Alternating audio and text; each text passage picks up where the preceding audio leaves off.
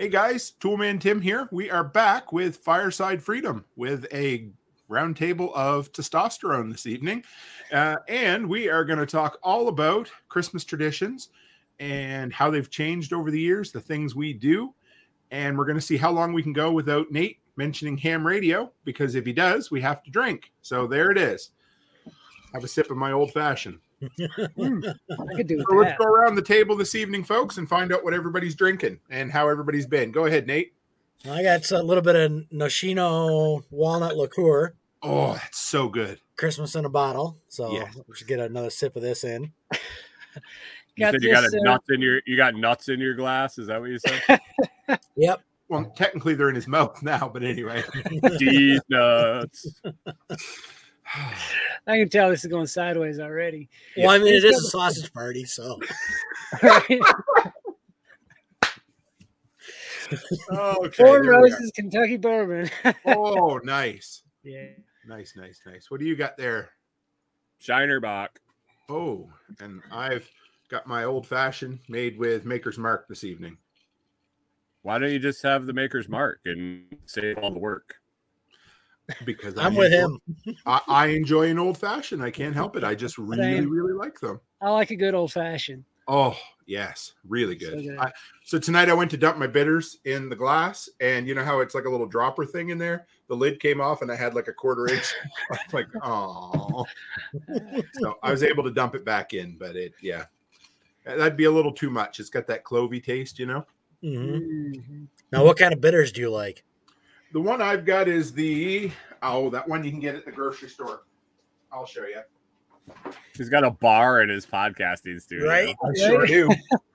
Got an ice maker right outside. There it is. Ag, ag, mm, ag- Angostura, okay. yeah. Yeah, I, I try to pronounce it, but I can't. So the That's kids got me a bunch. Word. What's that? That's a Canadian word. That one? Yeah. I don't know. Fuck. Whatever. Sure. Kids got me five different bourbons for Christmas, but they didn't want to wrap them, so they're already down here in the bar. So we'll uh, I'll do a taste test video at some point. They'll be nice. Gone by Christmas, maybe? He'll be gone by Christmas. uh, I'll be somewhere for Christmas. And we picked up a, a bourbon cream as well. It's a twenty percent liqueur. I haven't Ooh. tried it yet, but we got that at Costco. Just something totally different to try. So nice. Aaron has a very serious question. She wants to know if bitters are good for upset stomachs. And I think yeah. they probably are, because they have cloves in them, and cloves are, you know, bitters and soda. Well, mixed really? mixed with the bourbon, I'd say they're pretty good. Mm-hmm. I've saved I've saved many a uh, bachelorette party with bourbon and or uh, bitters, uh, bitters and soda, uh, and uh, relieved a lot of hiccups with uh, bitters and what was it bitters and sugar on a lemon. Really? Huh. I have to try that. I mean, old, all old I know is bartender tricks, but you know, it's all psychological anyway. So you, if you hype them up yeah. enough on it, it doesn't really matter if it works or not. All I know is the more bitters I drink, the better I feel. So it must work. I don't know. Well, my grandma gave me plenty of booze as a kid, and it kept me nice and healthy. Well, you know, you can grow a decent hey, beer. You sound like you're getting a cough. Here, have some bourbon. Okay. Charlotte and I take a nap. Like yeah, we just watched three or four episodes of Trailer Park Boys. Charlotte and I, so yeah, little Trinity was like seven, getting drunk and eating pot brownies. So that, that sounds about right. Yeah, there you go. So what's everybody been up to?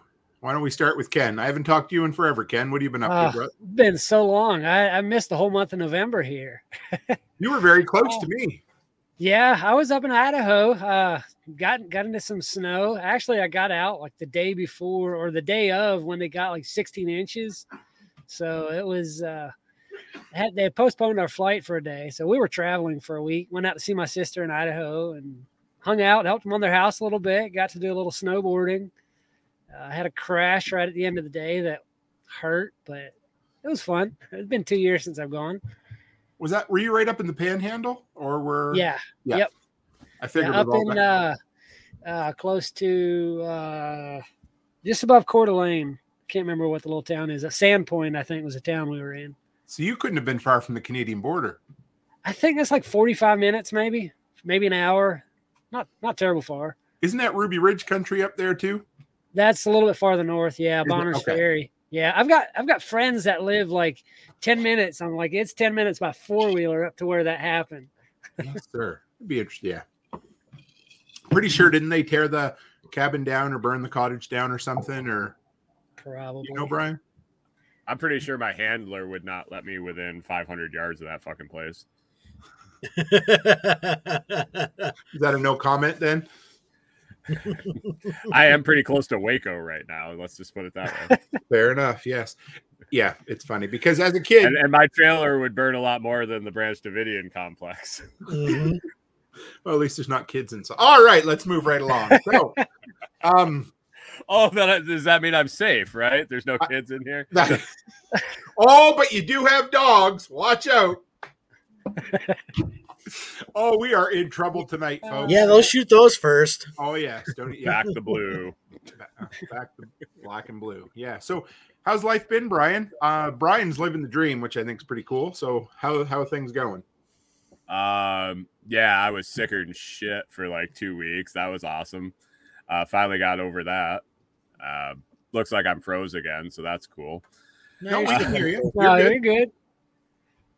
Here, I'll turn my uh, camera off. Maybe that'll help.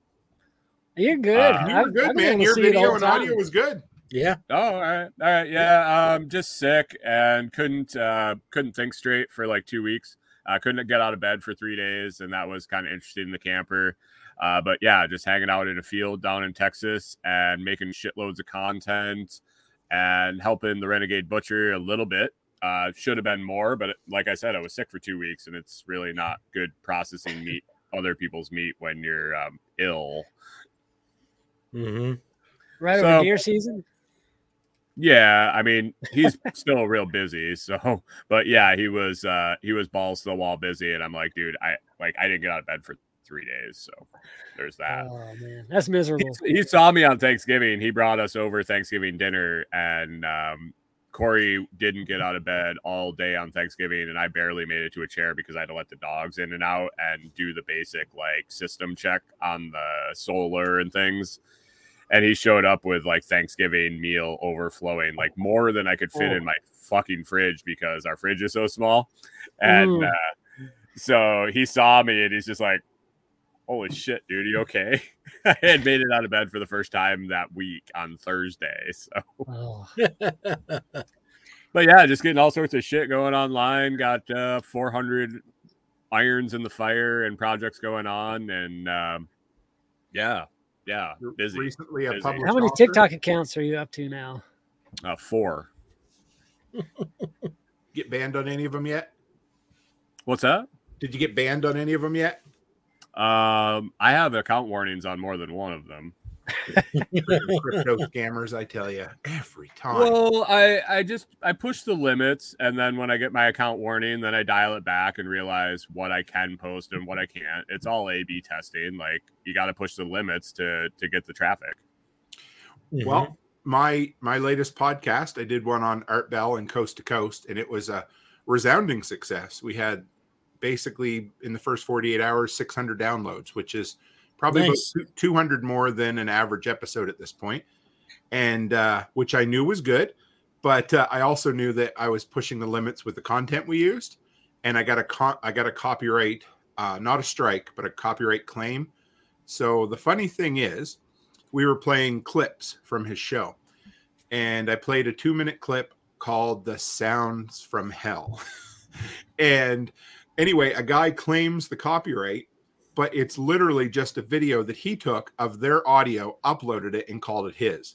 And he claimed against my video. So I'm like, all right, whatever. I didn't uh, monetize that video anyway, strictly because I knew that mm-hmm. even though we were doing commentary on the tracks and that sort of thing, that they would still probably call it copyright. So, yeah. So, you, like you said, you got to push the limits once in a while and have some fun. Yep. Totally makes sense. How about you, Nate? What have you been up to? Not a whole lot. Um, kind of winding down for outside stuff for the year. Uh, we got kits in the uh, shed, so we got six of those we're getting ready to raise up, or at least we're working on raising up.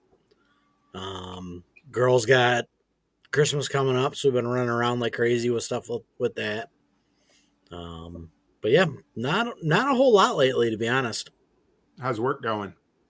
It comes and goes. Yeah. Well, it's supply chain.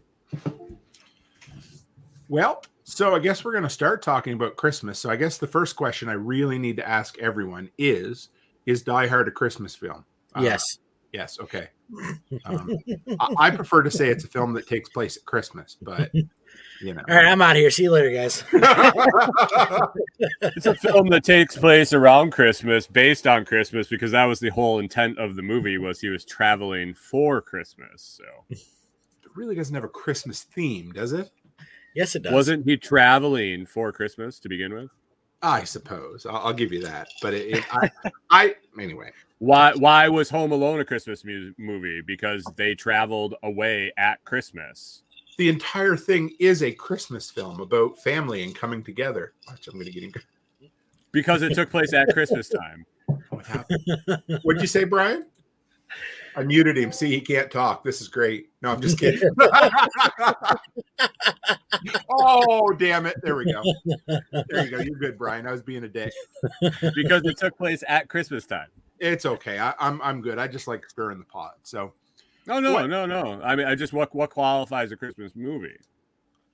I don't know. I, I think it needs to be. Could it be a Christmas movie that you always watched on Christmas? Could Super Troopers be a Christmas movie if that is a, a movie you always watched on Christmas Day? Meow, I really need to think about that for a minute. I think you do. Meow? Yeah, see how many times. I was hoping somebody would pick up on that joke.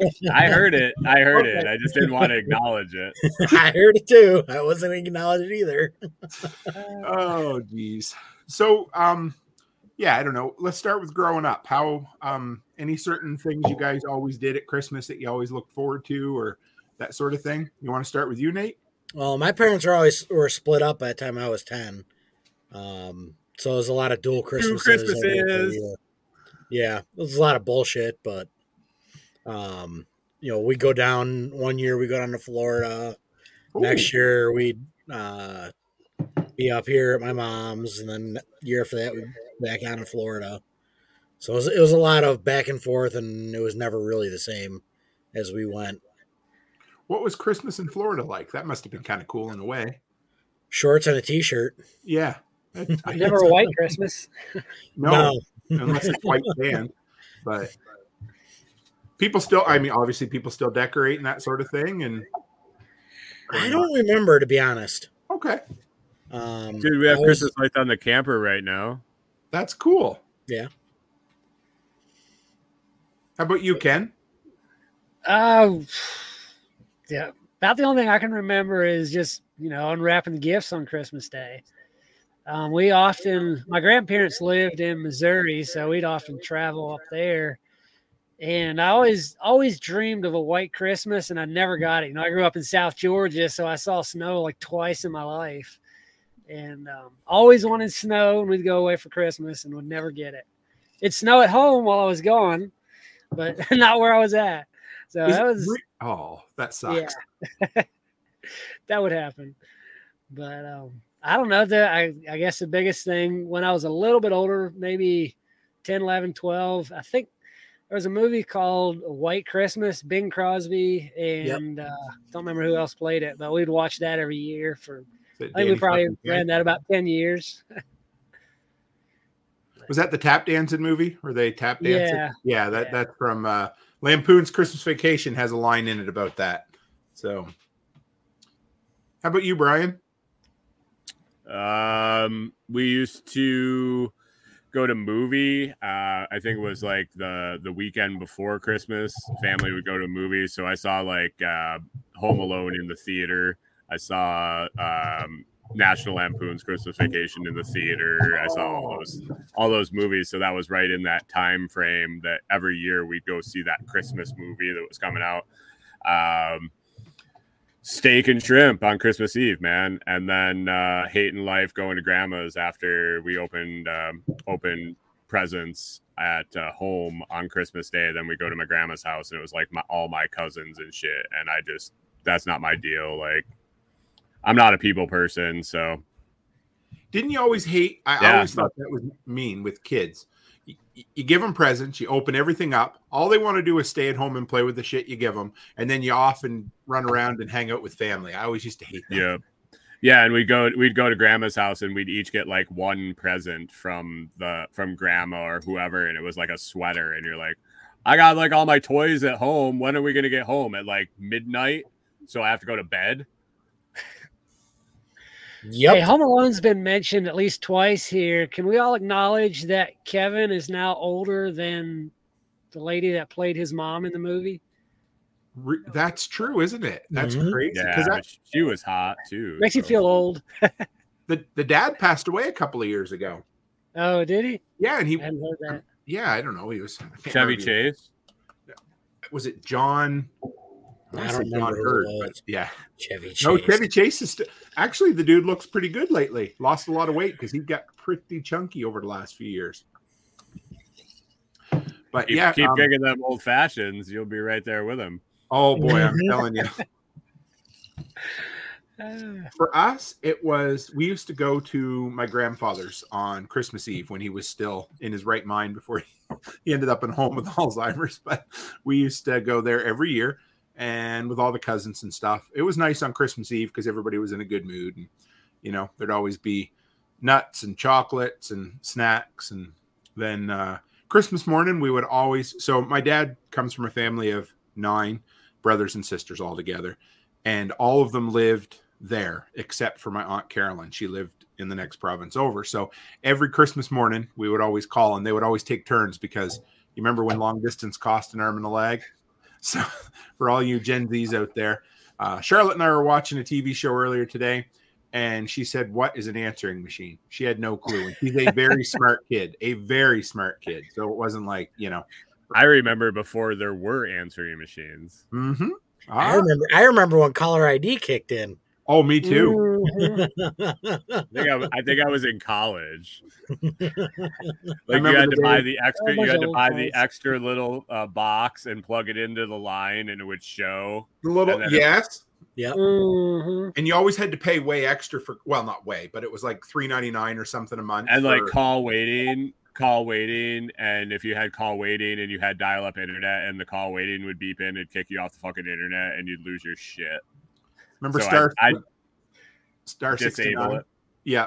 Star sixty-nine. Whoever thought that up, but anyway. Yeah, yeah. I remember oh, when I came home and we had a touch-tone phone for the first time. We had dial when I, when I was a kid. So you know how you know how everybody has to dial what is it ten? I had to walk down to the end of the road to dial the phone. Hey, my cousin still had a party line when I was growing up. Any of you guys remember party lines? Yeah, yeah. Yeah. I had friends that had them when we were kids. I don't think we had the party line, but we still had the recording. Like there no, was no, no. It was like it. You called and everybody had the same phone number, except the last right. digit was different. It was the same. Like it went to one pole and went to all the houses, so there'd be like six of them on the same number. Yeah. And each house, each house had a distinct ring. It would ring in all the houses. Oh yeah, yeah, yeah. That's how it yeah. was. Yep. One had like, you know, long, short, and then would have been short, long. And you could pick up. It was just like being in a house where you could pick up the other extension, except it was in your neighbor's house. And yeah. my, my and dad, one line out. Yes. And my dad and his uh, best friend used to play chess over the phone when he was a kid. And uh, on a party line, and he said the neighbors used to get so pissed off. So nice. We used to dial five numbers to dial locally in my town. Yep. Did you yep. have that too, Brian? If it was in the same exchange, you could uh, you could just dial the last number of the exchange. Yeah. Yep. And now it's all ten digits. Where I, you know, that just that just came in in the last five or six years, even. I remember when really? they added another exchange to our area because they got so many phone numbers, they filled up the one. So they had to put another one in. That all happened with cell phones and that sort of thing. Yeah. Yeah, we, we got that. It was about thirteen or fourteen years ago we got that, I think. Where you had to start dialing the uh, prefix, like the, the area code. Yep. We were always like the seven digits. So you get three, then the four, so you could get away with doing the seven total and be fine. But as soon as you put like that, you know, like your number in, Tim, your full number. You had to go. That that was long distance. What's the country code for Canada? It's one. Is it the same as yeah, the U S? Yeah, we all have it. I don't know about yeah. Mexico, but Canada and the U S are all one. So I'm yeah, which is kind of. Is funny. That a metric one or a standard one? um, well, when you convert it to metric, it's one point six. But oh, okay. it, uh, yeah, but we just round down. We round things down in Canada, so we just yeah, yeah. You know, you round it down from point six to one. That makes exactly. a lot of sense. Yeah, see what I right? Canadians, it makes sense. No doubt about it. You know? That's that, that's the metric rounding. It is. Mm-hmm. Yeah. I just, we make it easier for the Americans, so they you know you just go down to the. You always go down to the number because you'd never hate to give somebody too much stuff. We have yeah. to apologize. That that's why our government's in such sorry. Bullshit. Sorry, it was supposed to be two. I gave you one point six, but we only charged you for one because we wouldn't charge you for two because that would be charging you too much. Sorry, we'll we'll make it up to you. So I know we were now talking. Piss off. Now piss off. Yes. Goodbye now. What was your first cell phone, Nate? I know we were talking about Christmas, but you got talking about that. Anybody remember the very first time you had or seen a cell phone or whatever one you had?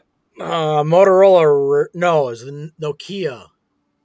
Um, the old school brick Nokia phone. Yep. It was like blue with the L C D screen on it. I had one of those. Yep. How about you, Ken?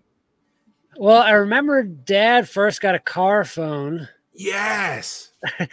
Connected to his horn. So we're out on the construction site. Everybody's up on the roof. Horn starts going off, and he's like, Kenneth, run for the phone! And down the ladder, across to try to get it before they hang up. I never heard I think, of that. That's kind of cool. Yeah, that was awesome. Function four, and then it'll blow the horn instead of the instead of the ringer.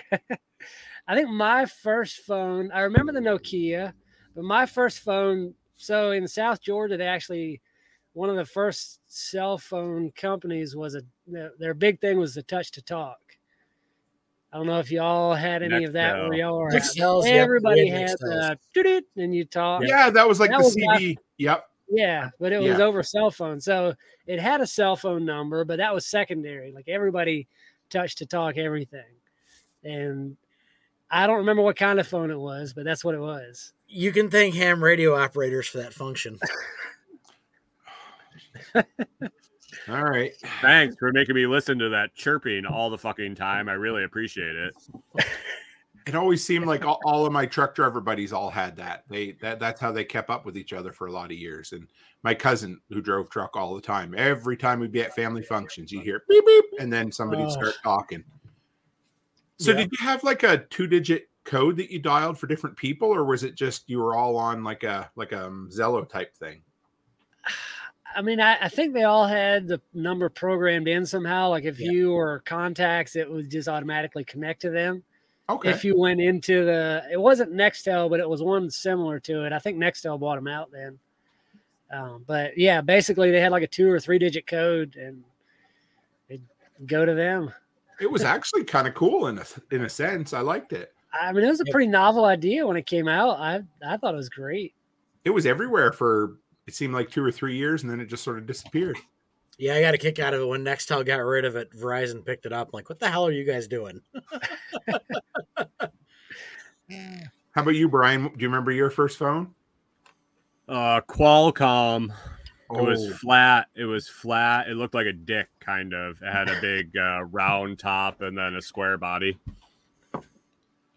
We had the old Motorola flip down. Pull up. Oh, Star, the Star, what was it? Starlink, uh, the Star.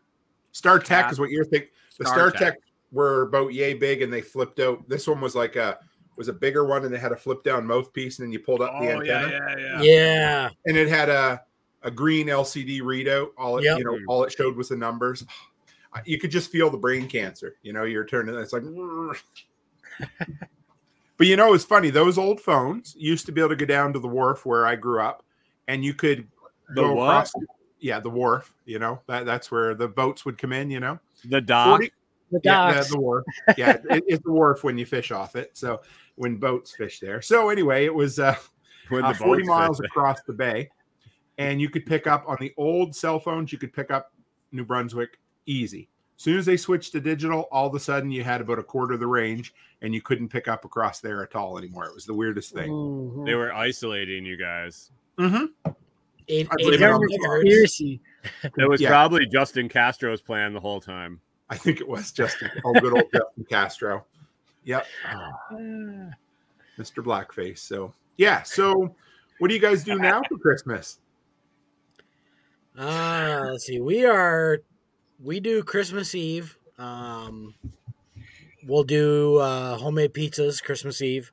Ooh, yep. And then wake up in the morning, girls will open up the presents here. And then we'll go over to Aaron's brother's house for dinner. How close is he? Like two and a half miles down the road. Nice. Okay. So it's not far at all. It used to be we'd go to about an hour away from where we lived. And then we have to go a half hour away from that. And this is all like eight or nine o'clock at night. Go make sure we hit all the family, because if you don't, you're going to piss somebody off. Yeah. And doing this with two fucking kids, we were like, no, we're done. Good we're done you. with this shit. So we, ne- we now host pretty much Christmas and it, well, Christmas Eve. Once you have kids, you pretty much have to make that choice to host if you can, because it gets, it's just too much for little kids. That's what we found too. We yeah. did the same thing.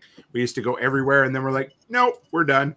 Because you'd mm-hmm. go to other places, and then people that sometimes, some family members that say didn't have kids, and they'd want you to come visit. And then, yeah, anyway, I get it. Totally.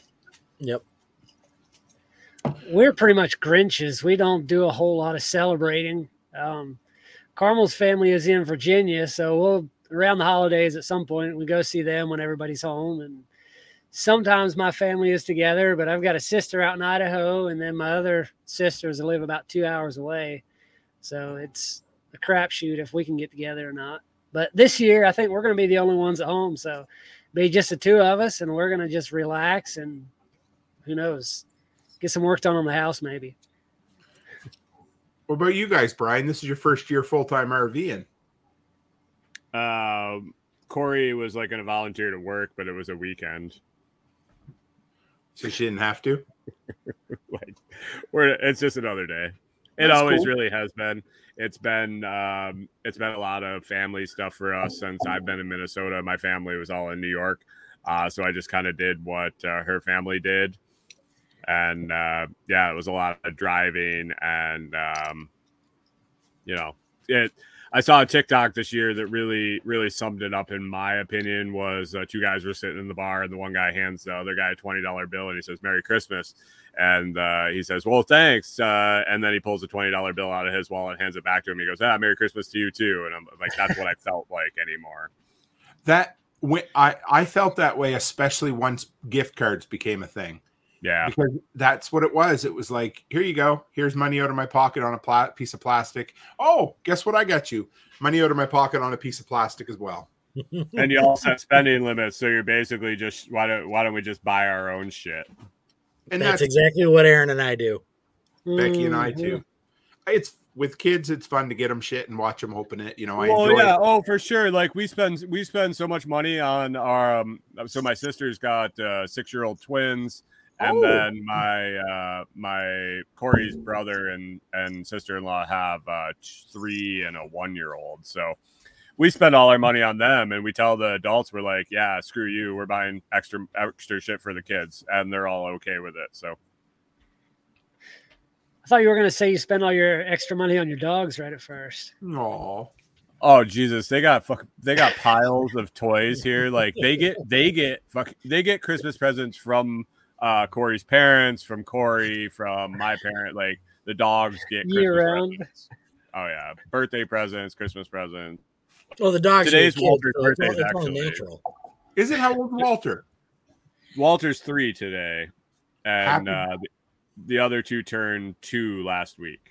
Oh, well, happy birthday to the uh, the Lots Project babies! Damn Christmas babies! So I came home from blowing snow this morning, more like scraping snow this morning, and I went into the living room. And Becky has a nice set of couches in the living room that she bought last year. And Daisy took it upon herself to dig a head-size hole in the arm of Becky's couch. Never done it before, ever. I don't know what. Oh, that's about the size of a quarter, right? You said head-sized hole. She's got a big fucking head. So he, she's the only the only non uh, purebred Chihuahua. She's half purebred, uh, half Chihuahua, half Pomeranian. So she's got all the Pomeranian in her. Built like a brick shit house. So if my dog put a whole a head-sized hole in a couch cushion or a chair, the whole arm would be gone. Yes, and he'd probably eat it and poop it out. And yeah, yeah, that's really cute. Uh, two bites. Yep. So the, I they got this weird thing they do. I, so I take them down this. There's a path right outside our door that goes down to a couple other campsites. It's got like, it's got um, pine needles and leaves and everything, and I walk on it barefoot and. The dogs do this really weird thing. The two Saint Bernards like bury themselves in the brush to take a shit. Like really? they walk, they walk head first as far as they can into like a bush and shit. And then they, they can't back out because they just pooped. And right. I have to figure out how to get them to walk through a bush. And I'm usually barefoot trying to walk through these bushes. And then so, they come out and they're, they're full of sticks and all sorts of shit. And I'm like, why? And we have a discussion every day. Like, why do you insist on trying to take a shit? Now, does their butt stick out so you can see their butt? No, they tried. I think they try to get off the path. Okay.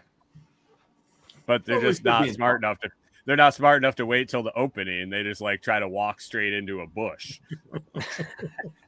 They're just thinking about mom and dad. They don't want you or to... Or at least walk there. Parallel to the path. Well, and then um, and then sometimes they start to poop off the path, and then they they get it on the path, and I have to remember where it is because I walk barefoot on the path. And I'm not going to say I'm not going to deny that there's been more than one occasion where I've I've missed or hit, depending. I on will which say way though, it's actually easier to clean that stuff off of barefoot than it is to clean it off the sole of a shoe. Well, yeah, and it's all sandy around here and everything, so I just kind of, yeah, it, it it works. Um, as long as you don't get it in your toes, in between your toes. Oh, yeah, I suppose. This is what everybody pays their, their admission for, to come in and hear about how to clean dog shit out between your toes. Yeah. Hey, any of y'all ever grow up on a farm? Yeah, right? No. It's cow pies in the wintertime are the best thing for keeping your feet warm. Fair enough. Just saying. I remember one time my cousin was walking in front of me in the cow pasture, and he stepped down in a wet, squishy cow patty, and it squirted right back all over me. Oh, man. That was a good day. When I was a kid, I was riding behind my friend on his bike, and uh, it threw some dog crap up in my mouth, and I remembered I had poo in my mouth, and I was, like, mortified.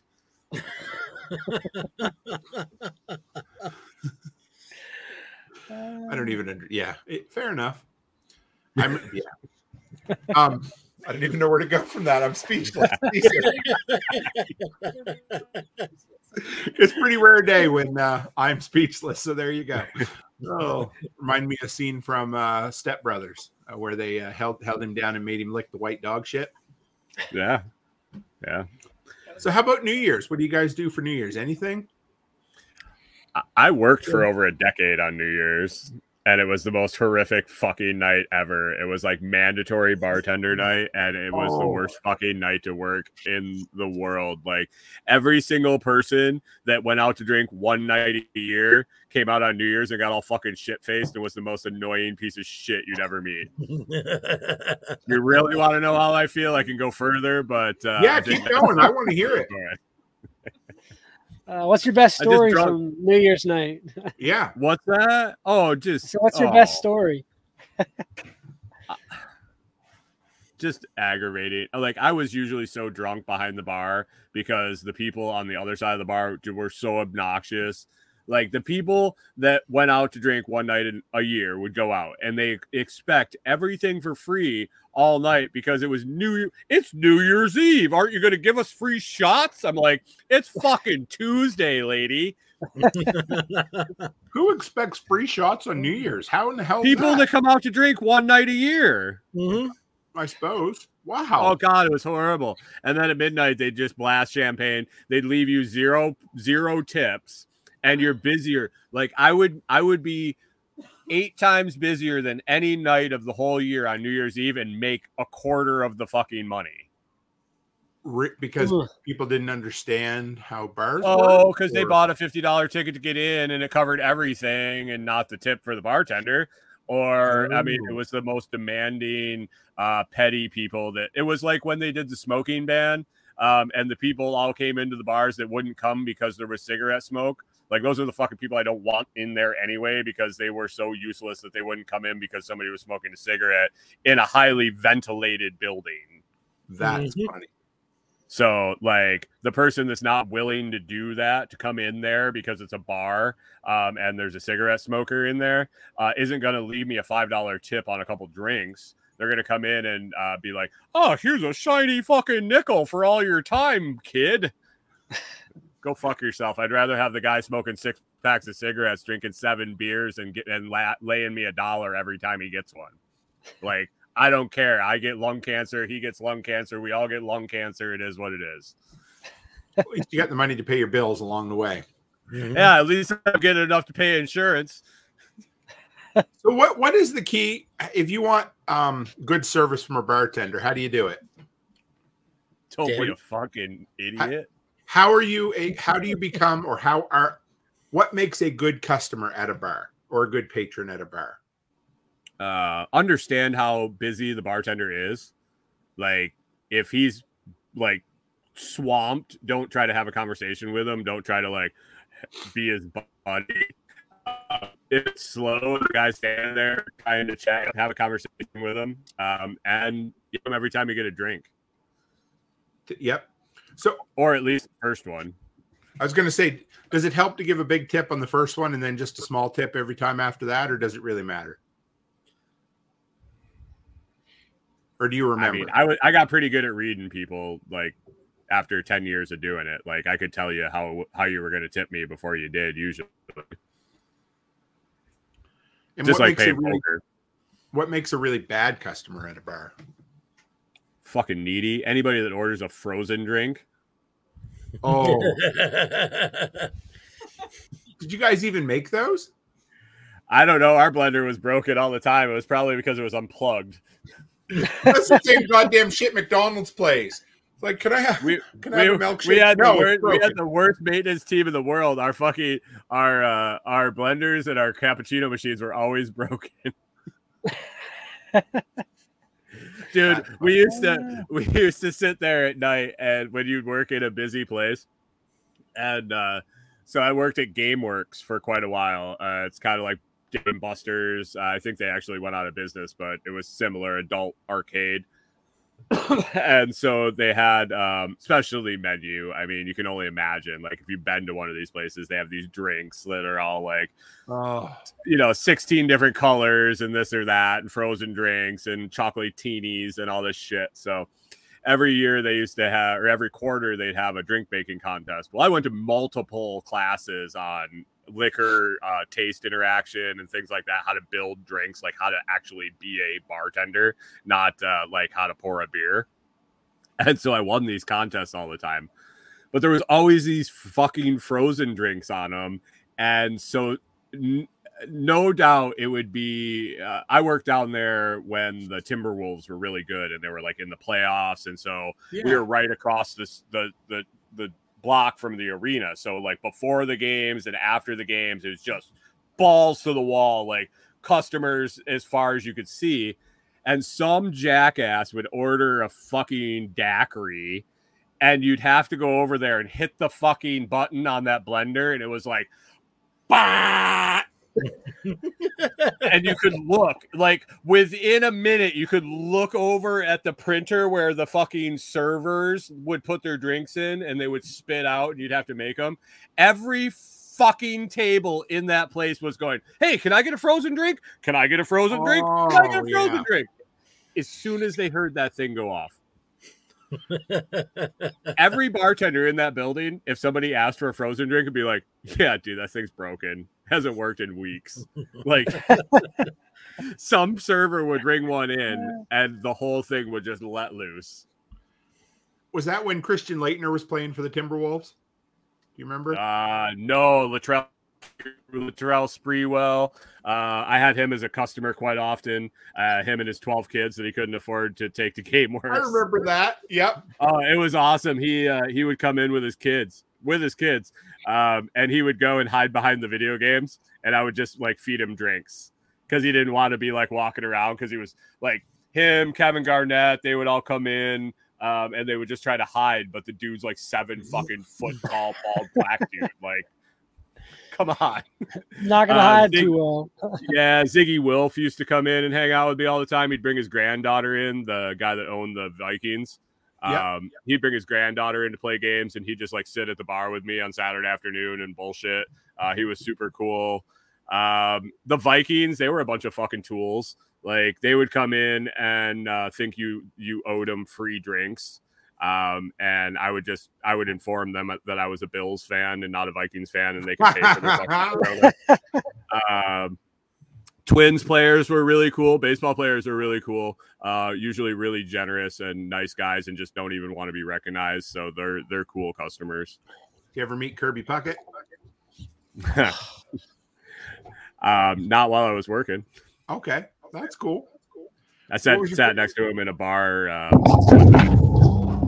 which he, he liked to frequent, and um, I'm pretty sure he had he got in trouble there in Minneapolis for um, some women in bar restrooms or something. One of the best hitters of all time, I think. But what was yep, your favorite? He was trying to hit it. All right. I uh, I know we weren't going to turn this into a bar episode. But what was your favorite drink to make, Brian? Beer. Fair, like on tap or a bottle? uh, I I was uh, I was a bottle flipper, man. I uh, I did all that really? shit, um, juggling glasses and bottles, and uh, I think my favorite was uh, when somebody would order five or six of the same shot and doing like the big rainbow pour on the on the glasses. Um, That's I cool. think that turned out to be my favorite thing, or. Um, I was a big cigar guy. Um, that was a big thing where I was upset that they banned smoking because I was a big proponent of lighting cigars with Graham Yarnier on fire, um, rolling rolling the cigar tip in the in the burned Graham Yarnier, and then serving them Ooh. a nice bourbon, like smoked with the with the uh, wick of the the burning um, fire wick. So yeah, I was I was like a high end show bartender at a couple places. Uh, made a lot of good tips, just entertaining people with conversation and little quips and things like that. So that was my deal. Anybody else a cigar guy? I know. Yeah. Joel from uh, Fortress Canine's a big cigar guy. And oh, yeah. Every time I hang out with him, I'm like, man, I almost should become a cigar guy. I just love the smell of it, you know? I was but, more I was more a presenter of the, like, um, setting them up to enjoy a good whiskey or bourbon, and then light it for them with the liqueur and stuff. So I didn't I didn't necessarily smoke them all that much, but um, I had a lot of customers that did.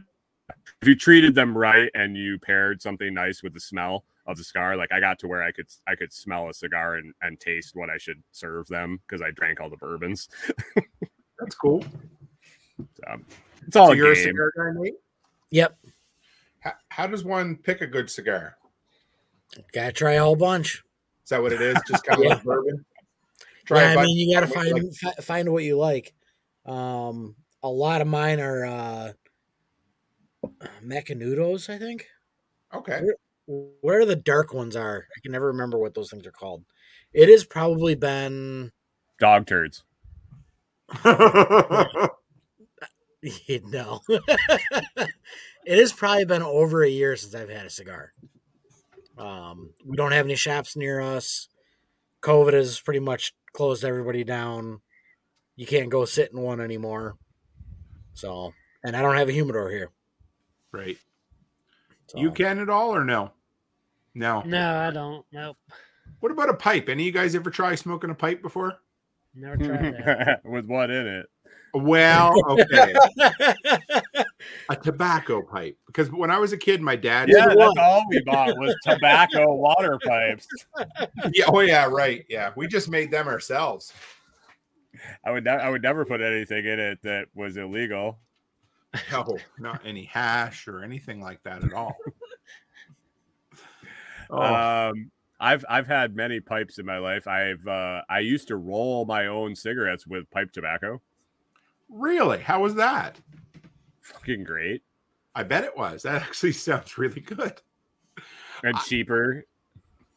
Yeah. I haven't smoked since I was fourteen, and which yeah, that, that's pretty funny to say. But even when, when even to this day, if I'm outdoors and I smell a cigarette on a nice kind of cool, crisp day, it smells like the most glorious thing in the world. That cannot be yeah. a good thing.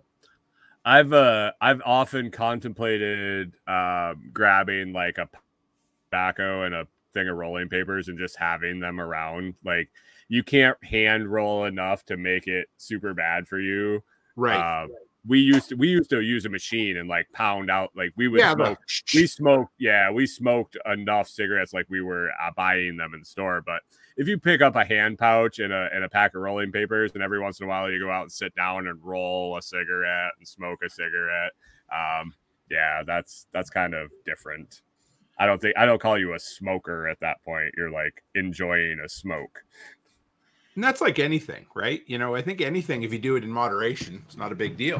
Mm-hmm. But if you, you know, smoke two packs a day for thirty years, well, that's probably a different story, right? Well, it depends on what year it was.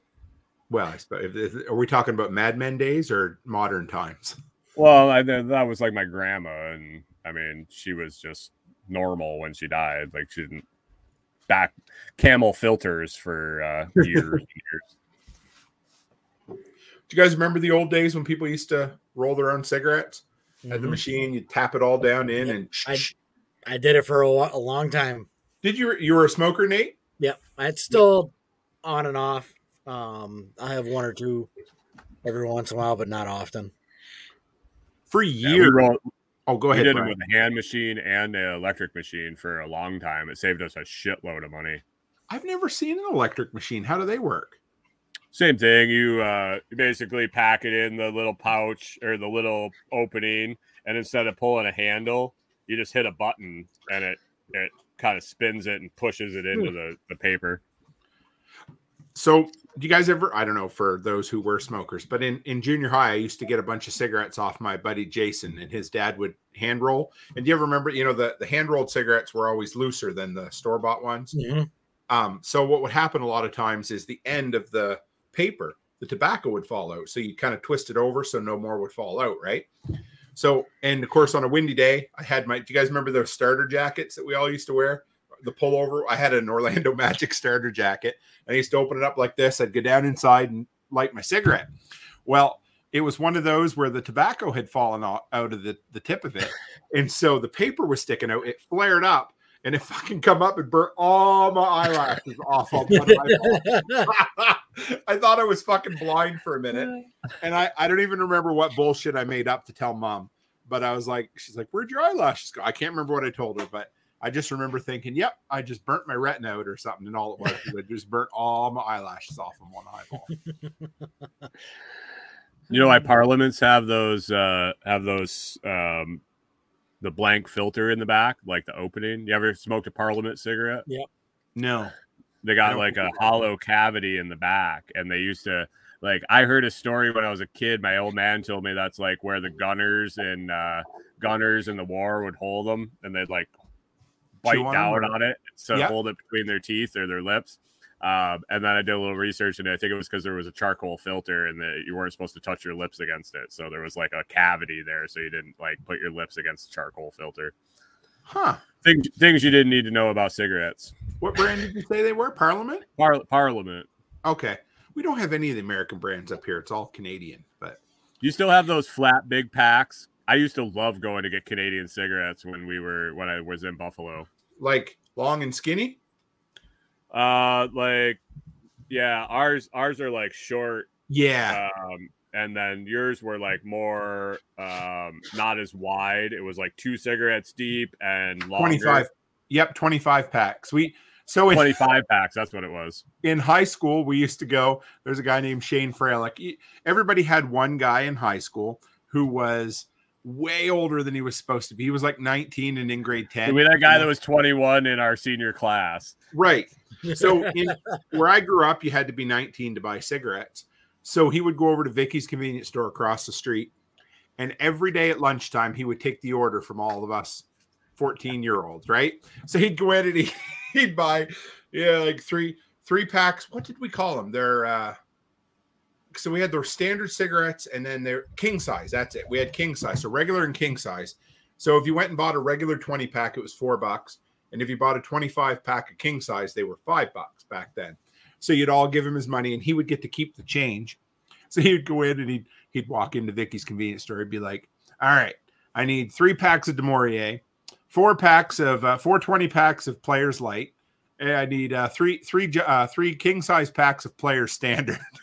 And he'd come out, he'd step out the door, and as he'd step out, he'd be handed all these cigarettes to all these fourteen-year-old kids.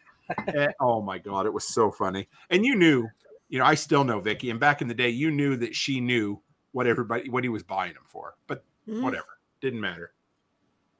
Um, we had a guy that would buy us beer when we were in high school, um, and he used to just stand out, like every Wednesday, Thursday, Friday, Saturday night, he would just stand outside the liquor store.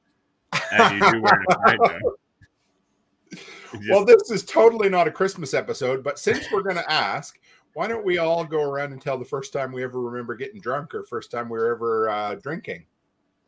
Oh, that sounds fun, doesn't it? Nate, do you remember? I plead the fifth. Oh, come on. All right. Do you want me to go first? All right. Do we have uh, to remember it, or where, can we yeah, be told? See, the problem is I don't remember most of it. You can you can share what other people told you. That's fine. Um, I remember it was New Year's, maybe? I was over at a buddy's house. Um, but the big one I remember was uh, one of my friends who passed away in high school the night of his wake. Oh, we all went over to a buddy's house and we got fucked up. I mean, just constant drinking. Um, I, we're probably fifteen, I think. Mm-hmm. And it was, you know, like one last hurrah for him. And that was uh, one of the one of the only nights I ever got picked up by the police. Curfew violation, going to get smokes at the store. We all had, in my province, there was a three hundred ninety-five dollars underage drinking fine. And if you ever got caught for it, your parents had to pay for it. That, in the mid-nineties, fuck, three hundred ninety-five dollars is a lot of money. That's still a lot of money, really. But yeah, so we if you ever got caught for underage drinking, your parents got a three hundred ninety-five dollars fine. So I don't know why I remember that. How many times did your parents have to pay it? They never. I never got caught. Let's put it. Never that got way. Caught. I How never got you, caught Ken? Enough to get turned in. That yes, exactly. How about you, Ken? Did I, you ever drink underage? I no, I don't. I don't remember ever drinking underage, and I've never been like toasted drunk. Yes, sir. Uh, uh, birthday parties. I mean, I've I've had too much, but never like where I couldn't remember anything or nothing like that. But I I reach a certain point and I'm I'm done. I I've never wanted to go that far. So I I, I get you. I was I never once in all my life never puked from drinking, and I drank a lot, like a lot. But I could always tell when I was getting close. I'm like, no, I'm good. I just puke and rally. What's that, Brian? I just puke and rally. Oh, and then keep going. Well, you got to rinse your mouth out somehow. Right. Do you remember your first time, Brian? Um, I do remember. Five, I remember. I remember a time, the first that I remember drinking. I also have been told stories of uh, when I started drinking. Um, my grandfather uh, would never drink the bottom three inches of his beer. Not like the ass of his beer, like the bottom three inches. And yeah. So he would drink, and then he would set the bottle on the floor next to his recliner, and he would keep them there. And at the end of the night, he would take them and put them in the kitchen. Oh. Uh, my grandma found me at like two, three years old, sitting behind my grandfather's chair, finishing off his beers um, on more than one occasion.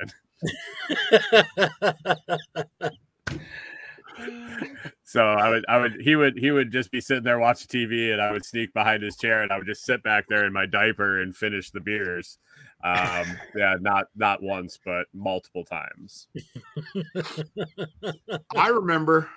So uh, this per, is just... First time I remember drinking underage. Yeah, that'd be a good story. Uh, probably, I was probably like fourteen. No, probably yeah, thirteen. I was working at the country club doing like um, the desk at night, people getting greens fees and things and parking carts and washing shit like that. And uh, the bartender was um, just like a piece of shit, like always on the phone with her boyfriend and stuff. So I would just go and like pour myself fucking drinks behind the bar and drink that. At fourteen. Yeah, yeah. There was nobody there. Like there was nobody sitting at the bar. It was like a weeknight at like a country club. There was nobody around. So I would just go and like, I didn't know how much to put in a drink at fourteen. Um, oh, sure. I used to get the most wicked. Like I was always like, oh, Captain Morgan spiced rum. That sounds good.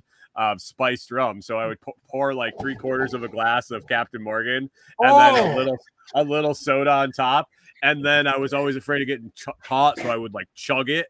And then I would just get the like worst gut ache, and I'd be outside like laying in the golf carts, like wanting to vomit, but I couldn't because then they knew I was drinking on, on the job. Oh fuck! Wow. Yeah.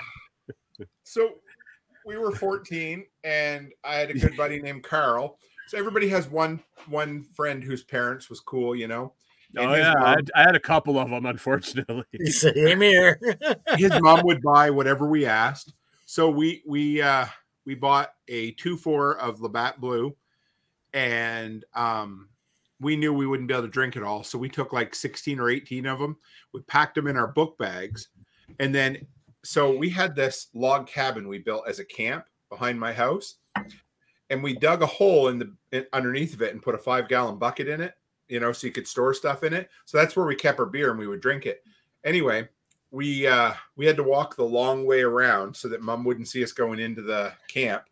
And Danny slipped and fell on like a knot or a stump or something, my best friend. And half the bottles of beer in his backpack broke. So we we were at our friend Lynn's house and he put it in her washing machine. And when her mom come back, she wondered why there was brown glass all through the washing machine. So we had to think quick, and Lynn's like, oh, Danny just collects sea glass. And he he washed his book bag here, and he had a whole bunch of sand glass in it. And I hope you were close to the ocean. Oh, we were. Oh, yeah, right on the ocean. But the first time we ever got drunk was, do you guys have Russian Prince vodka or Prince Russian vodka down there? Mm-mm. You ever seen that? Not that I remember. It, It is like the nastiest, grossest, bottom of the barrel fucking vodka you could ever buy. Just imagine we, any vodka that has a animal in the name. It'd be like yeah. white bear, golden eagle, anything like that. Anything with a an animal in the name, you're you're looking rail and Grey really Goose. Good. So we figured Grey Goose is okay. We figured we were gonna get hammered, and we did, but we each bought a half pint. Like, you know, the little what I don't even remember what's they're there. What's a pint? five hundred mil. So it was like, you know, the skinny version. Yeah. So it was a half a pint. And we sat down and we each got one and we drank the whole thing that night and hung over like nobody's been. I mean, we were fourteen. I'd never drank before in my life, drank it all. And I remember going home just sick as a dog. And mom never asked any questions. And I just went to bed and I lied through my teeth like, oh, I ate something bad and I slept all day the next day. And yeah, that, oh, I think it's the only, the only time I was ever actually hungover was from a fucking little half pint of Prince Russian vodka. Because I was always the guy. Oh, go ahead, Brian. You say that was a New Year's? No, it was just. Oh some... man, I I did something similar on a New Year's Eve. Uh, I drank out at a country club. I heard country club. You're yeah. a little bit. Well, I I got somebody to buy me a bottle of. Walked around town drinking it out of the bottle with I a friend remember. who also, with with a friend who also had one, and um, yeah, we we saw it twice. Let's just say that. Um, I remember walking across the front lawn of my high school. I was fourteen again. And Jason Taylor, he's like, hey, you want a beer? I'm like, that guy sounds like a bad influence. He was a bad influence. He's like, hey, you want a beer? And he pulls a fucking beer bottle out of his backpack. No wonder the dude's still a functioning alcoholic. Anyway, and he's like, so we're walking across the front lawn of the high school drinking out of a fucking beer bottle. And I'm thinking, yeah, hopefully my kids don't watch this episode, but you know. Oh, Dad, you did it. I sure did. I drank a lot at Christmas too, so. Were you ever, uh, so like like I said, I haven't smoked regular since I was about fourteen, but if you get me, if you get enough liquor in me, I can sit down and smoke cigarettes like I'm a fucking chain smoker. And you that that's, way, Brian, or can you be? Or you too, Nate? That's yeah. my crotches as soon as I start drinking. Oh, yeah. Yeah. yeah. If I'm around it, that doesn't help. Like being mm-hmm. being here with Corey and being alone, the dogs don't smoke, so that's good. Walter's not a bad influence on you? No, Walter Walter gave it up after at his first birthday. He he was good. Yeah. Every time I go in the living room, Maisie's like, hey, Dad, you want to smoke? I'm like, fuck you. She's always, always a bitch, that thing. Always. I think I oh, yeah, yeah. That. So I had a German Shepherd. Um, so Corey and I, when we had German Shepherd together, uh, we wouldn't smoke in the house. We'd always go outside to smoke. Even though both of us smoked, we were like, oh, yeah, we have to go suffer outside in fucking Minnesota and smoke outside. Um, even though we're we're going to quit, because that's how we're going to quit, is we're going to suffer. Make um, yourself miserable enough. Yeah, but anyway, we had this German Shepherd, and he picked up on the fact that, like, um, I would say, hey, Corey, do you want to go smoke? And the dog would hear that and, like, freak out and get excited to go outside and run around. And so Fair we enough. used to start having code words for going out and having a cigarette. We'd be like, hey, do you want to go see the turnips and stuff like that? And you'd say the random thing, and he'd pick up on it. Like, you'd come up with a new thing, and after like three or four days, the dog's like, hey, do you want to go have some turnips? And the dog's like bolting to the door like he's going to go outside. I'm like, I want to see the turnips, Dad. I want to see the turnips. Oh, shit. That's funny. Yeah, yeah, I know that. I think they pick up a lot on tone and all of that, too. Like, you can say the meanest thing to a dog. If you say it in a nice tone, they're just, like, all loving, and they, they know exactly what it is. You Aren't say. you the ugliest little bitch I've ever seen? Oh, I do that. Oh, I do yeah, that shit yeah. to my guys all the time. Like, they'll, they'll, like, shake their head, and a piece of slobber will hit me in the side of the head, and I'll just be like, you son of a bitch, you little son of a bitch. I hate your fucking guts. And they're like, oh, I love you, Dad. And they're so wagging much. their tail, all happy. You guys have a dog, Nate? I don't know if I've ever asked. No, we have a three-legged cat. Right, tripod. Yes. Yeah, Timber. Timber. Timber. How about you, Ken? Are you a dog guy or no? Dog guy, yes, all the way. Got what do you uh, have? Three golden retrievers currently. Yes, so you got cats too. Yeah. Don't forget. We do have cats. Yeah, we had three. One got run over on the road. So which one? The other one, uh, the the orange one, kind of the uglier one. That's the Not one the I watched pretty... lick himself, I think. Probably they all do. Uh, not not the pretty fluffy one, but it was it was the other one. But um, oh, yeah, they, the they think they own one. the place. Cats they all come in the nuts. house. And, oh man, man, I think I uh, mixed that old fashioned a little strong tonight. It was a, a, a good mix, let's put it that way. So what's anybody? Yeah. We've been an hour and five minutes already. This has been a good episode. People tuned in to hear about our Christmas, uh, our Christmas plans and Christmas traditions, and they're going to end up hearing about all our underage drinking exploits. So it'll be good. Change your face. Pretty sure the statute of limitations has passed on all that stuff. So. Yep. And I was about to say, I think Brian passed out, but I think his stream just froze for a minute. He's glitching. So what do you guys got? Co- Let, let's start. Let's go around the horn here with Nate. What do you got coming up, Nate? What do you got planned before Christmas? And what do you guys got going uh, on? It's my birthday next weekend. Um, nice. Then, uh, Sunday, uh, thirty-eight. Okay. Uh, and then uh, Sunday, I'm going live with you. We're going to do a little bit of ham radio. I don't have any alcohol left, but I have some ice. Yeah, I don't either. So we'll have to, uh, well, there's a little drop. Two drops. um, and then uh, this week's, let's see, yeah, Yule coming up, my birthday, live stream with you, and then uh, Christmas itself. Yes, Christmas is coming quick. I'm yeah. looking forward to it. How about you, Ken? You still got some work lined up, or are you uh, kind of taking a little easy? Uh, I'm going to try to take it easy. I got way too much work lined up, and I keep telling people I can get to it. Oh, maybe middle of January, end of January. And it's like five jobs I've told people I can do that. So hopefully they don't all come through.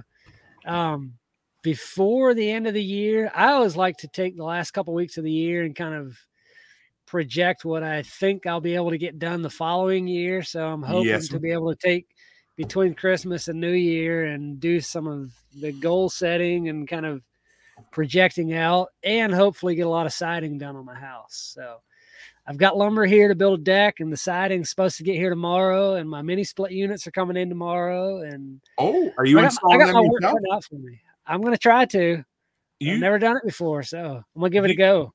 I'd like to, yeah, I mean, whatever. If you video it or whatever, I'd like to hear about it, because that, yeah, that's kind of cool. I'd, Like, are you going to do the, is it an electrical mini? Yeah, electrical mini. Yeah, split, right? It is. Yeah. Yep. They come pre-charged. So, I mean, basically all I got to do is connect the copper line. Um, you order the right length, and hopefully it won't be too hard. I'm going to give it a go. And wire it in yourself too? Uh, my father-in-law has been, been helping me with the wiring. So okay. I got to, I do have to run those wires yet though. So he lives in Virginia. So it's like, I can get him every couple of months. He'll come over and help with some stuff for a few years, and doesn't quite get it done, but we're getting there. Nice. But yeah. I, I went, I hooked up the, well, I hooked up the, the electric stove. We got the electrical done at the daycare, and I hooked up the um, electric stove for the girls the other day. Had to cut out countertop, shorten it, and put the piece back in. And then you I went to hook up the dryer, turn the dryer on. As soon as I turned it on, pop the breaker. So I called my electrician. He's like, oh, yeah. He said there was a problem in there. He said, I'll come back. Anyway, he, when he put the box in, he put a screw through one of the wires, so it shorted it out. So I was like, all right. I, I just think it's so funny because, you know, if we did that, everybody would be like, man, what an idiot. You're going to burn your house down. But electrician does it. Like, now nah, I'll just come and fix it. Okay, sure. But he's the guy. So the office that we're turning into three more bathrooms upstairs, he's like, There, there was a false floor, but a five foot, a five inch uh, raised false floor where the office was. And I told Becky, I said, I'll haul it out so we don't have to put a wheelchair ramp into the bathroom. She's like, oh no, the electrician said there's no floor under there. He said, it's just uh, floor joists. So I left it. The plumber showed up today to start roughing in the bathrooms for me. And there's a fucking floor underneath the false floor. So I don't know what the electrician was looking at. Oh man. How about you, Mister Lots Project? What do you got going on? Uh, all sorts of shit. Um, about fourteen different things. Um, got a podcast every uh, Monday through Friday morning. Uh, just started podcast? on Monday. I do a podcast, yeah. Uh, Fuck, I didn't just, know. Okay. just started. Okay. Just started. Good for you. Uh, and um, interviews. Uh, wait, I started a show on Monday nights at six. Um that's going to be every week. I'm going to do something uh like last night was fifteen things we've learned since we've been on the road, but I started booking uh, live interviews, so those will be on Monday night. If I don't have one booked, I will do one of my um yeah lists or something. Nice. And then I joined up uh uh there's a fly sorry it's like buzzing in front of my face. um I signed up for a service that is kind of hooking me up with uh, podcast guests, and I have a shitload lined up, but they're all during the day. So I'm going to do pre-records, and I think I'm going to release those on Thursday night, starting in January. So what I'll kind do it of before. Subject... Oh, go ahead. Sorry. No, no, no. Go ahead. I'll do what it. What kind of subject matter expert, expert are you? Are are the, are the people that you're interviewing? What are they going to be coming on to talk um, about? All across the board, there's a lot of uh, there's a lot of life coaches and uh, financial gurus and everything on there. But I've been really digging into the profiles. Uh, one of the live ones I have coming on is a uh, yogi uh, that uh, has had a pretty crazy uh, backstory, but he is really. he's developed a new system of uh, yoga that you don't do stretching, um, that he's saying that stretching muscles is bad and uh, using a different method that he has developed is better. Uh, so I'm going to talk to him. Uh, I got some crypto people coming on. I got a digital nomad coming on that uh, does voiceover work for a living and has uh, has a podcast that he makes uh, significant money off of. Uh, have a, a podcast coach coming on. Um, overcoming fear. I mean, all sorts of different stuff. So I got six in the ba- six in the bag for pre-records and uh, one live. Uh, booked already in the last week or so. So lots of recording on the pre-records. They're going to be going uh, hot and heavy here over the next couple of weeks. But uh, yeah, get them in the bag and have them ready. On the pre-records, will you video record those and, and release yep. those as a premiere? Or? Yep, that's what the plan is. I'm going to do them uh, probably the hour before Tim goes live on Thursday and uh, hang out in the oh. chat because Corey and I have like date night on Thursday. And I was like, hey, if we're just hanging out, uh, watching crap on Amazon, do you mind watching my interview for an hour and I can hang out in the chat? She's like, yeah, I guess that'd be okay. So uh, we'll do uh, we'll do a premiere release and then um, schedule the audio to be released at the end, whenever it, like an hour later or whatever. Nice. Cool. That's cool. I, you know what I think is cool is how everybody, everybody on here has podcasts and we all come from the same, you know, we're all kind of freedom minded, you know, um, anarchists, that sort of thing. But we all have kind of branched into our own kind of niche, you know, and I think that's really cool. I, I think, you know, we're just happen to be anarchists who are interested in a whole bunch of other shit that we want to talk about. And I like that, you know, it doesn't have to be all just prepping and, you know, freedom and anarchy, which are great things. That's but- that's my big goal uh, in twenty twenty-three is to broaden out outside of the of the kind of the prepping, self-sufficiency, uh, homesteading, uh, because I've transitioned my life. I mean, yeah, that's all a big part of my life still, but uh, I've really entered into a different thing uh, with the the traveling and the nomad life and uh, full-time RVing and things like that. So. It- I'm it, you know, for what it's worth. I mean, I, I took a chance and started doing some of them kind of foolish movie list episodes because I'm passionate about movies, always enjoyed it. And I'm like, if this is going to be my outlet, I need to do it. And those are some of the most well-received, best episodes that I do. Some of the most off the wall, oddball stuff. People just really take to it. So take a chance and try something. And it's kind of fun. I'm glad. Hey, Brian, if you're looking for a good interview. Oh, we lost. Yep, go ahead, Ken.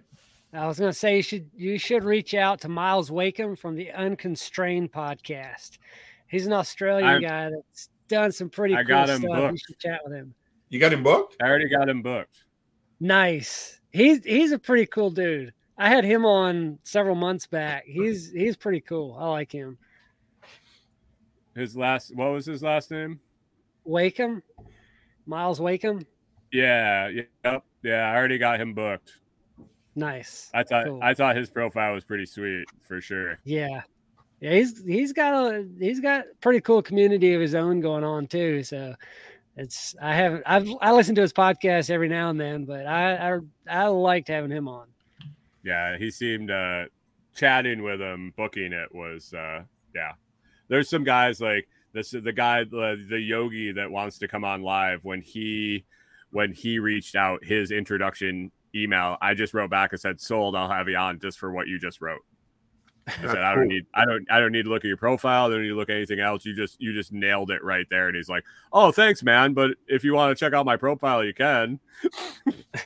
And so, so we booked a time and I'm guessing it seems like chatting with him and looking at his profile, it'll probably be one of those things that'll end up going two or three separate episodes. Um, so that's, that's cool. I was getting kind of backed up with a whole bunch of people I wanted to interview. So I opened up my, you got, Ken, you, you hooked me up with Colander or however you pronounce that, whatever. Oh, Colander. Yeah.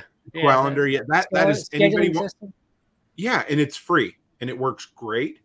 And so I, I was only booking Sunday app, uh, interviews and I, I had a bunch of people. So I opened it up to Thursday and Saturday. And I, this week I've got three interviews. So I got Chuck Peoples coming on on Thursday. Talking about first aid and a whole bunch of stuff. Um, Nate, are you you're on Sunday, aren't you? Yep, Sunday the eighteenth. Yep, Nate's coming on on Sunday. Anybody want to guess what we're going to talk about? Turkey. And radio. So I thought I'd Good. throw it out there. No guesses. Yep. Work. And I've got uh, on Saturday, I've got Aiden Tate from The Last American on the Prepper Broadcast Network. He's coming on. What that that dude is smart. I, I met him at Prepper Camp. Aiden Tate's not his real name. It's like a, you know, he he has a content creator name. I don't know his real name, whatever. And uh, so I was on his show last week, and he's coming on my show this week. So it should be pretty fun. I'm looking forward to it. And he's a dude that he, he's one of them guys that has um, interest in everything and knows something about everything. So he's a lot of fun to chat with. And um, I was on the Cold War Prepper last night on his live stream.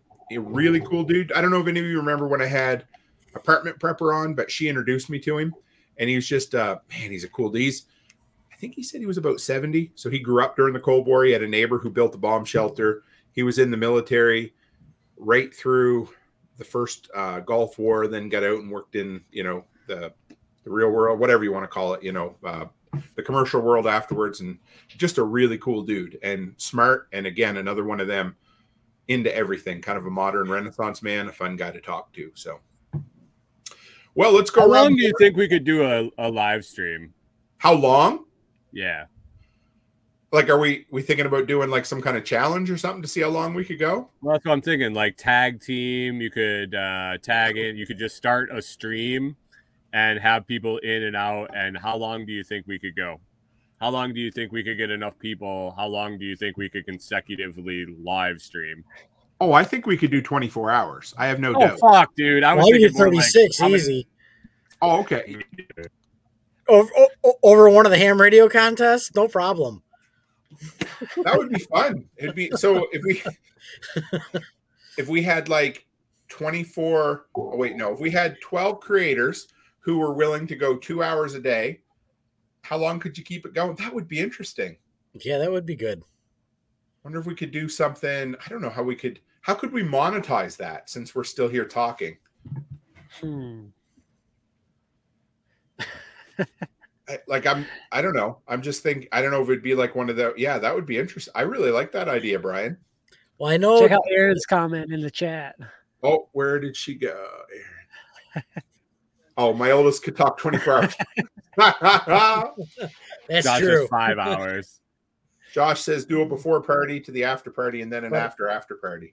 I, I I know one of the guys are like, so there's like maybe ten or fifteen YouTubers in the ham radio space. Okay. And they do like a ham fest weekend. And they'll all they get have together like, and make ham. Well, no, it's like your ha- ham radio content. And they'll each do like an hour and it'll go all weekend long.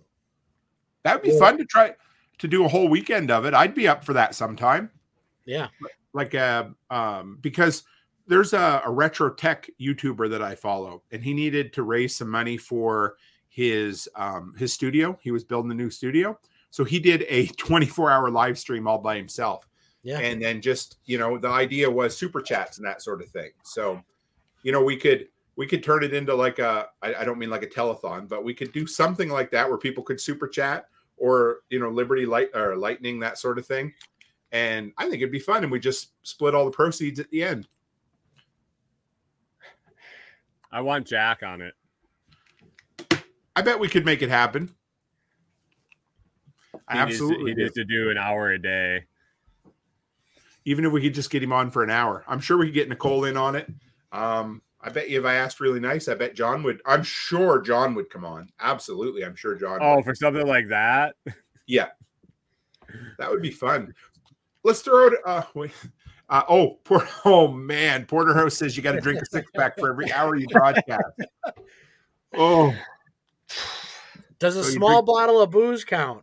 drink, drink a six pack and then, yeah. I, I'd be, you know what? I guarantee a Porterhouse would come on with us. Absolutely, he would. Wow, that would actually be... Jesus, you got me thinking now. See, all the time these ideas come up. Because how many, like, you know, um, Kentucky, uh, he, w- he would come on. I'm sure he would come on. I'm just trying to think. Uh, Jesus, there'd be nothing to get Jesus might come on. G- Jesus. I knew a Jesus once. He was Mexican. Real hard Jose? worker. Real Jose? hard worker. What's that? Jose or Jose? Oh, Jose. Mexican Jose. Twins. Yeah. I met, I met him at a Home Depot. Shut up, Tim. Oh, I think that's... I had a, an idea a while back about doing a... Or I don't even know who mentioned it, but I've been thinking about it ever since. Doing like a... You, you guys see Battle Box? You know Battle Box, where they send out...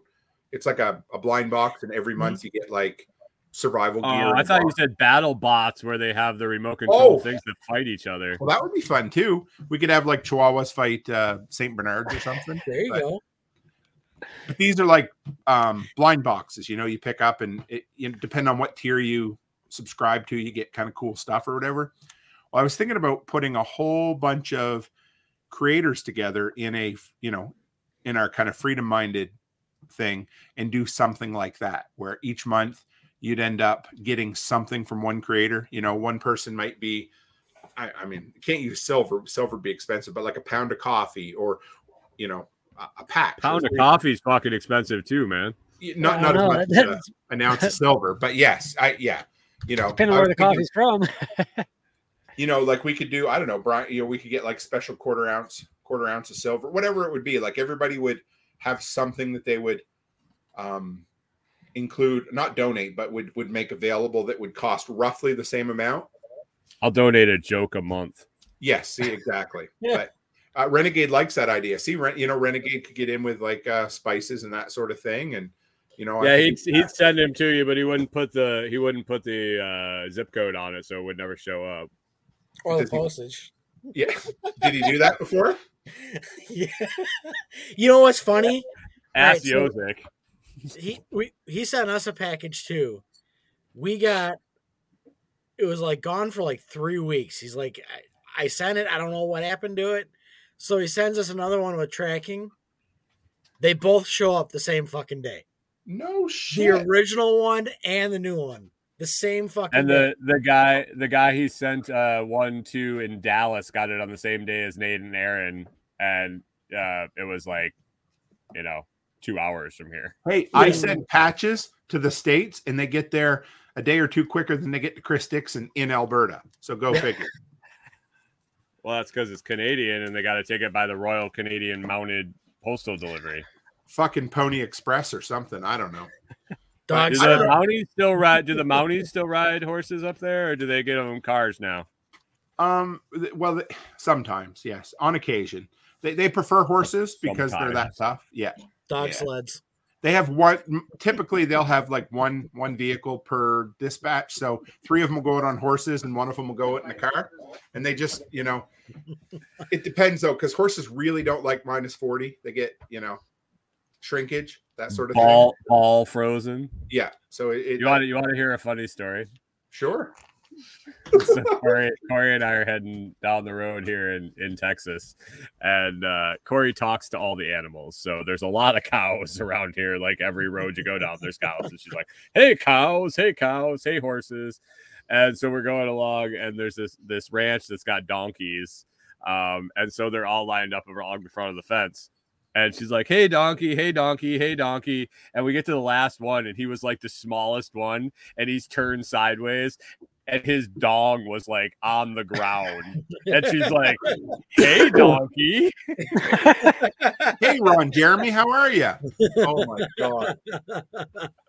Hey, dude. Donkey. King Donkey.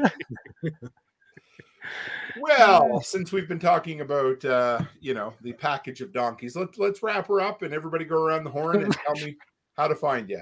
So, um, Nate, if somebody wants to send you a great big package, how do they find you? Uh, they can find us at two chicks homestead dot com. Uh, or our Tiptree link is two chicks dot itty bitty tip. Or uh, two chicks dot itty bitty dot tip. Two chicks with, oh, sorry, no, yes, okay, two chicks. Yeah, yeah, it's two chicks dot itty bitty dot tips. Okay. Two chicks, itty bitty tits. Yes, I've seen that video. Anyway, Nate, go, or Ken, go ahead. try to get this out. Constructive loot. Shut up, Brian. Junk. Oh, just think about donkey junk while you're doing it. Go ahead. Uh, I got some pigs that wish they had junk. We uh, we nutted them last night. They. You eat those?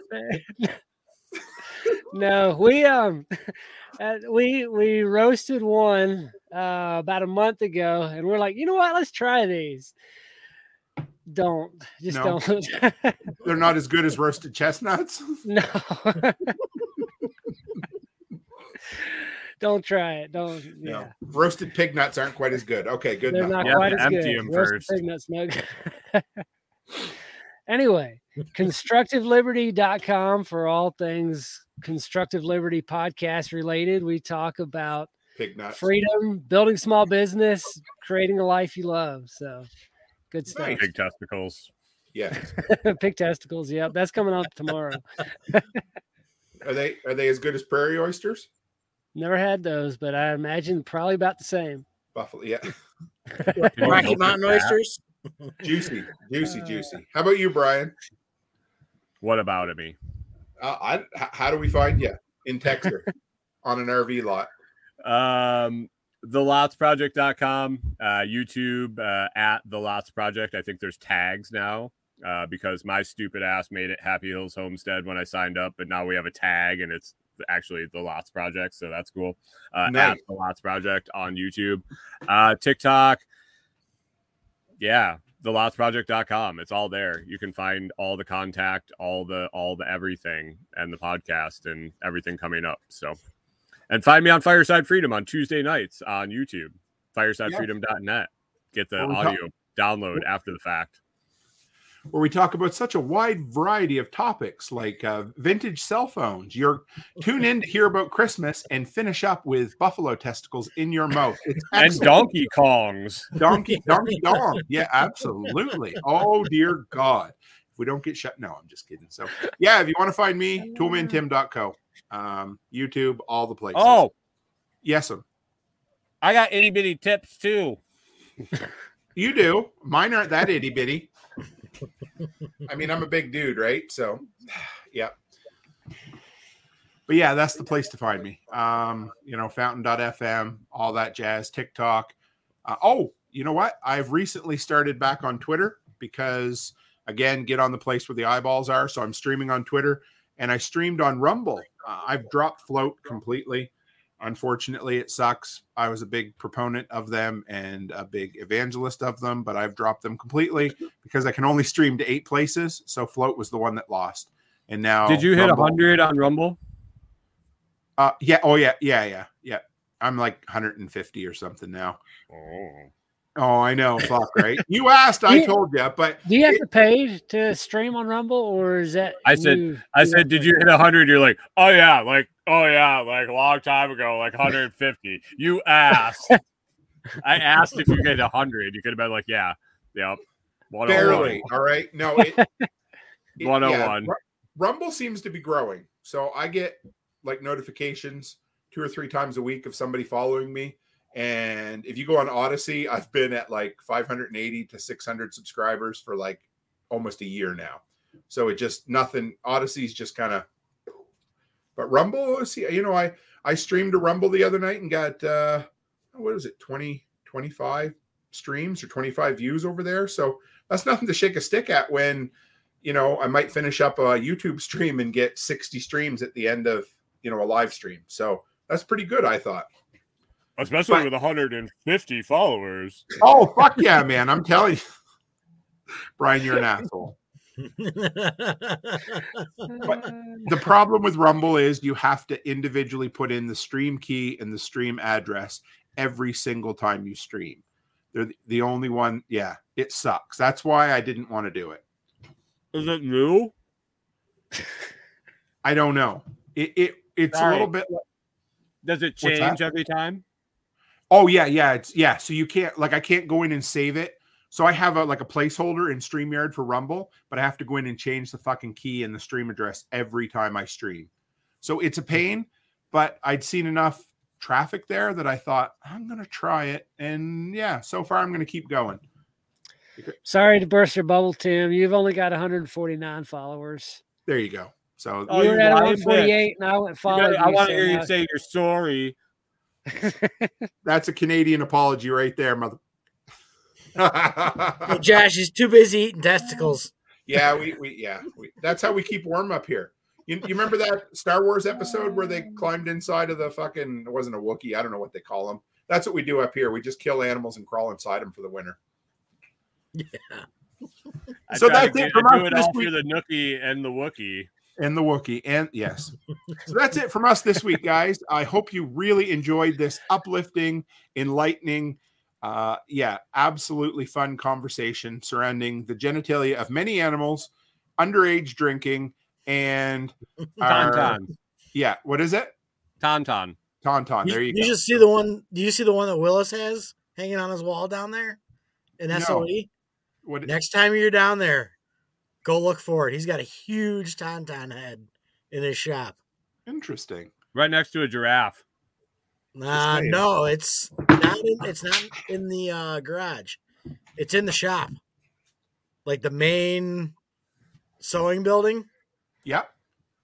Yeah, go I look for it. it. Um, well, uh, we, we can close with um, the comment of the night. Porterhouse and Teal said epic.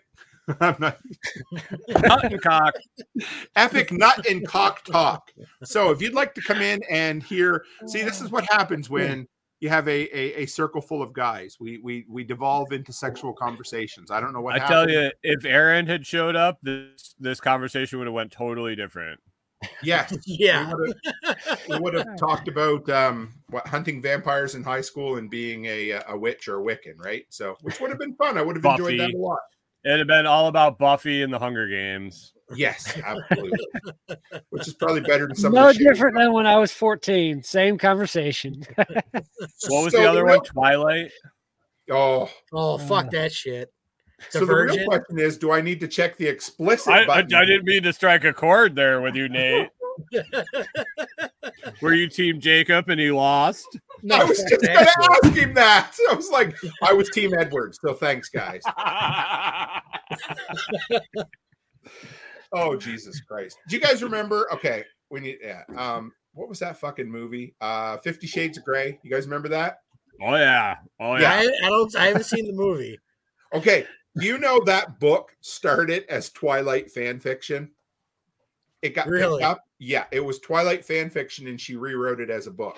So that tells you the top quality literary experience it must have been. Hmm. All right, folks, we're going to close it there. So everyone have a merry motherfucking Christmas, and we will see you wow. on the Yippee-ki-yay. Yep. Motherfucker twenty twenty-three. Take care. What'd my mom do to you?